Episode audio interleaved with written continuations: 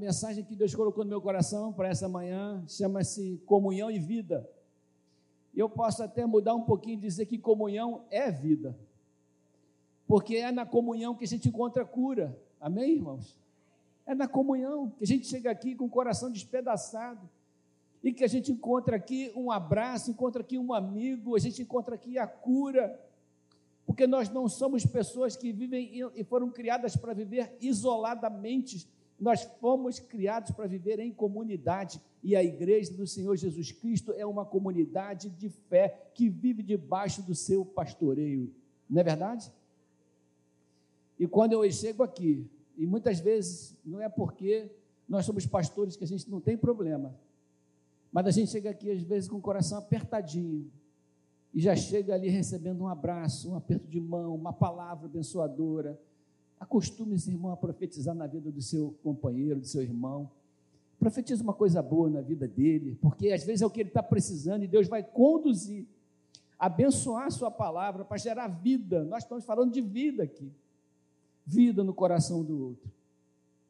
As pessoas que vivem sozinhas, não necessariamente no, na questão, no sentido geográfico, né, de estar isolado numa montanha, mas com seu coração isolado da amizade, da comunhão, do amor, que tenta se isolar, elas acabam vivendo uma vida muito muito cheia de frustrações. Porque Deus usa a comunhão dos santos para trazer cura e bênção para a nossa vida. Tem um sociólogo polonês que eu não gosto de falar o nome dele porque acho feio, mas o nome dele é Zygmunt Bauman, que ele inventou um conceito de vida líquida. E o conceito de vida líquida é aquela vida que você tenta pegar, mas ela escorre pelas mãos, pelos dedos. A gente tenta pegar água e não consegue, né, Vinícius? E quando a gente tenta pegar sozinho a vida, que a gente quer que a nossa vida dure, e quando a gente quer reter a nossa vida nas nossas mãos, a gente percebe que ela vai escorrendo, escorrendo pelos nossos dedos e ela se esvai. E quando você vê aquele tempo, aquela ampolheta de vida, aquele, aquilo, aquilo passou. E você está sozinho e você não construiu relacionamentos. Nós fomos criados para vivermos em constante relacionamento, não só com os nossos irmãos, mas também com o nosso Deus. E alguém, complementando essa filosofia desse cara, que traz a ideia dessa vida que se perde pelos dedos, ele colocou dentro desse conceito o mar. Porque quando você segura a água do mar e ela cai dos seus dedos, ela vai para dentro de um, de um outro volume que é a eternidade a nossa vida não se vai para o nada, ela passa do nosso tempo direto para a eternidade. E isso é um tempo que o Senhor Jesus dá para a gente. E é um tempo para a gente crescer, para a gente viver em comunhão, para nós nos abençoarmos, para nós nos curarmos, para nós orarmos. Recebi agora um papelzinho com um pedido de oração para Jeane, cujo esposo Alvin está aqui dentro da nossa igreja ali. Inclua a Jeane nas suas orações. Ela está internada e ninguém sabe o diagnóstico. E como ele encontrou conforto em falar com a igreja da sua dor, nós também encontramos conforto em partilhar nosso, nosso dor, nossa dor, nosso sofrimento com o nosso irmão, porque a gente acha cura no lugar que a gente está. Abra sua Bíblia na primeira carta de João. Capítulo 1, versículos apenas de 1 a 5. Vamos ler junto esse texto. Esse texto é um texto que me impacta muito, sempre gostei desse texto. E esse texto foi o texto que eu preguei no dia da minha ordenação. E eu queria compartilhar ele com vocês nessa manhã, porque comunhão é vida e comunhão e vida fazem parte da igreja de Jesus Cristo. E comunhão tem a ver com o que a gente vive, com o que a gente presencia, com o que a gente compartilha. E o texto diz assim: o que era desde o início, o que ouvimos, o que vimos com os nossos olhos, o que contemplamos e as nossas mãos apalparam, isto proclamamos a respeito da palavra da vida. A vida se manifestou, nós a vimos e dela testemunhamos e proclamamos a vocês a vida eterna, que estava com o Pai e nos foi manifestada. Olha que texto teológico. Nós lhes proclamamos o que vimos e ouvimos, para que vocês também tenham comunhão conosco. A nossa comunhão é com o Pai e com o seu Filho Jesus Cristo. Escrevemos estas coisas para que a nossa alegria seja completa. Esta é a mensagem que dele ouvimos e transmitimos a vocês. Deus é luz e nele não há treva alguma. Tiago capítulo 1, versículo 8 diz assim: O homem de ânimo dobre, o homem que tem duas personalidades, o homem que de manhã está triste, de noite está alegre, o homem que você não sabe como é que é, é a alma dele, porque a alma dele se manifesta de muitas formas. O homem, esse homem que tem o ânimo dobre, inconstante em todos os seus caminhos, sem fé, não consegue agradar a Deus. Pois quem dele se aproxima, quem se aproxima de Deus, precisa crer que ele existe e que recompensa aqueles que o buscam. É um princípio básico da fé, é saber que se a gente busca a Deus, se nós nos aproximamos dele, é porque cremos que ele existe e que ele é galardoador e ele recompensa, ele abençoa. Nós temos essa fé, é um sistema de crença que está no nosso coração e que vai gerar uma atitude na nossa vida. Aquilo que a gente vive, os nossos valores, as nossas atitudes, a nossa ética, ela é baseada na nossa crença. E quando a gente crê no Deus que pode todas as coisas, a gente caminha crendo que todas as coisas são possíveis no Senhor. E esse texto que a gente leu, ele começa dizendo que o testemunho, falar daquilo que a gente vive, testemunhar aquilo que a gente encontrou em Jesus, vai gerar vida nas pessoas que encontram conosco. O que era desde o princípio, porque Deus criou, Deus proporcionou, o que ouvimos, aquilo que nós comentamos, aquilo que nós compartilhamos, o testemunho que ouvimos, a palavra que recebemos, aquilo que entra pelos nossos ouvidos a bênção na vida do outro que entra pelos nossos ouvidos, o que vimos com os nossos olhos, aquilo que nós testemunhamos e presenciamos, aquilo que o Senhor nos mostrou dentro da nossa casa, no nosso dia a dia, na nossa vida, o que nós vimos, os livramentos do Senhor, testemunhado pelos nossos olhos, o que contemplamos, contemplar é diferente de ver. Ver é testemunhar um fato, é, é ver, é enxergar, e ter, contemplar é admirar, aquilo que foi visto. Contemplar é olhar com admiração a obra de Deus, olhar com admiração aquilo que Deus faz. Nós contemplamos aquilo que Deus faz na minha vida, na sua vida. Nós contemplamos a bênção que Deus te entregou. Isso gera vida na comunidade, amém? Isso gera vida para o nosso coração. Porque se Deus abençoou você, vai abençoar a mim. Porque Deus que pode te ajudar, também pode me ajudar. Deus é dono de todo o poder. Mas a gente precisa contemplar isso, olhar com regozijo para aquilo que Deus está fazendo. A pastora comentou agora que a nossa igreja é viva e por isso a gente tem tantas atividades. Graças a Deus. Vamos olhar com regozijo aquilo que Deus tem feito em nosso meio e as nossas mãos apalparam, ele continua descendo dentro dos sentidos humanos, as nossas mãos apalparam aquilo que eu peguei, aquilo que eu cuidei, que o Senhor fez prosperar na minha vida e na sua vida, aquilo que o Senhor tem construído através do seu trabalho. Você colocou a mão ali, Deus abençoou, você colocou a sola dos seus pés e Deus fez prosperar aquilo que a gente está vivendo na nossa vida. Isto nós proclamamos a respeito da palavra da vida, porque é a palavra da vida que é autora da nossa vida. Os sinais da fé, a fé prática e o resultado da nossa intimidade com Deus. Nós proclamamos. O que nós estamos fazendo aqui é proclamar o Senhor Jesus Cristo. O que você faz quando você abre a sua porta de casa e sai para a rua é proclamar o Senhor Jesus Cristo com a sua vida, com o seu caminhar, com o seu trabalho, com o seu sorriso, com a sua maneira de viver. Você proclama, todos nós sem exceção, somos pregadores da palavra. Pregamos com a nossa vida. Isso proclamamos a respeito de Jesus. Salmo 27, versículo 8. O salmista faz um diálogo com o Senhor nesse versículo. Ao meu coração me ocorre, olha que interessante, ao meu coração me ocorre. Bateu um insight aqui no meu coração.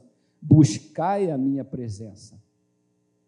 O que ocorre no coração dele é a voz do Senhor falando com ele. E ele responde, no mesmo texto: Buscarei, pois, Senhor, a tua presença.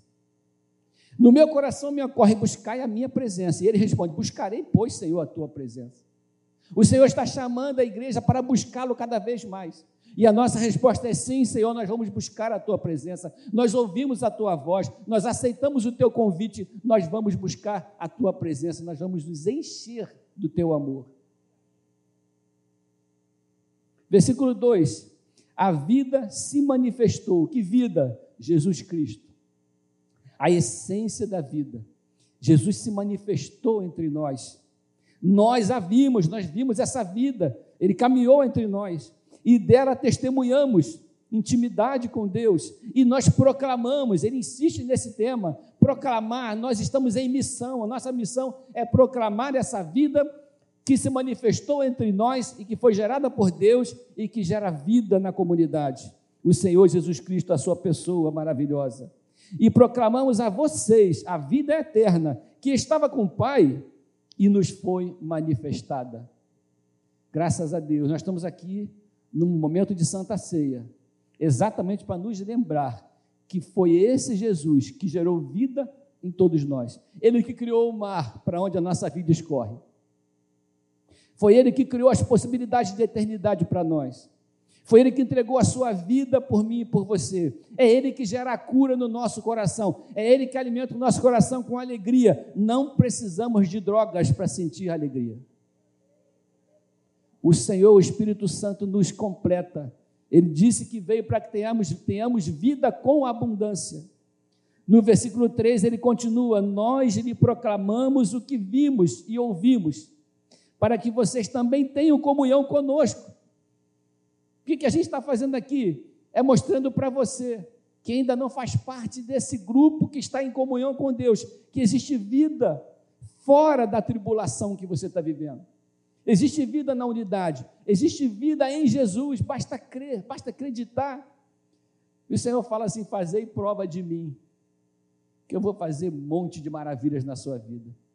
Um Deus que se permite ser provado é um Deus completamente diferente de qualquer outro Deus que é pregado por aí, né? É um Deus que ama e quer abrir uma oportunidade. Nós lhes proclamamos o que vimos e ouvimos, que vocês também tenham comunhão conosco. Nossa comunhão é com o Pai e com seu Filho Jesus Cristo. Igreja é lugar de comunhão. Versículo 4: escrevemos estas coisas para que a nossa alegria seja completa, porque a nossa alegria, irmãos, é que estejamos todos unidos no mesmo pensamento e com o mesmo coração. É que a sua dor seja compartilhada conosco e encontre no nosso coração um lugar seguro para que nós possamos viver junto a sua experiência de dor, assim como a nossa alegria é compartilhar com você aquilo que você está vivendo, aquilo que a gente vive, e que é a alegria, que é a bênção de Deus, nós estamos aqui dividindo esse tempo da nossa vida, para que eu tenho certeza, todos nós estaremos juntos na eternidade. Completa a minha alegria, o apóstolo Paulo está falando. Vida plena, vida tangível, vida palpável, o apóstolo João que está falando. Eu dei um branco na minha mente aqui agora. Ele está falando que a nossa vida é para ser plena, para ser cheia, para ser alegre. Independente dos momentos difíceis que a gente passa, nós precisamos encontrar alegria na comunhão com o Senhor. Versículo 5: Esta é a mensagem que dele ouvimos e transmitimos a vocês: Deus é luz, nele não há treva alguma. Versículo 7: Se porém andarmos na luz, já foi falado aqui, como ele está na luz, mantemos comunhão uns com os outros. Então a comunhão faz parte do processo de andar na luz. E o sangue de Jesus, seu filho, nos purifica de todo o pecado, porque é o sangue de Jesus que nos purifica de todo o pecado não é a obra das nossas mãos, não é o trabalho do nosso braço, é o sangue de Jesus, não é a intenção da nossa mente, é o sangue de Jesus que nos purifica de todo o nosso pecado. Eu quero encerrar com um texto que eu acho que é uma demonstração máxima de contemplação dentro de um texto bíblico. Quando eu leio esse texto, eu penso que eu gostaria de ter escrito esse texto. Está lá em Colossenses, capítulo 1, versículos 13 a 18.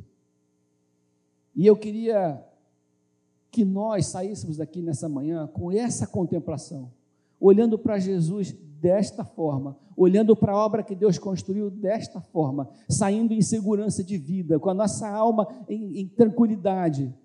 Como eu preguei quinta-feira, calma para a nossa alma, né? Calma para o nosso coração.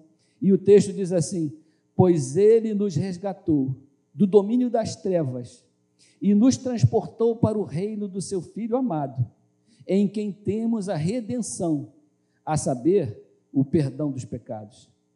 Ele é a imagem do Deus invisível, o primogênito sobre toda a criação, pois nele foram criadas todas as coisas nos céus e na terra, as visíveis e as invisíveis. Sejam tronos, sejam soberanias, poderes ou autoridades. Todas as coisas foram criadas por ele e para ele. Ele é antes de todas as coisas e nele tudo subsiste.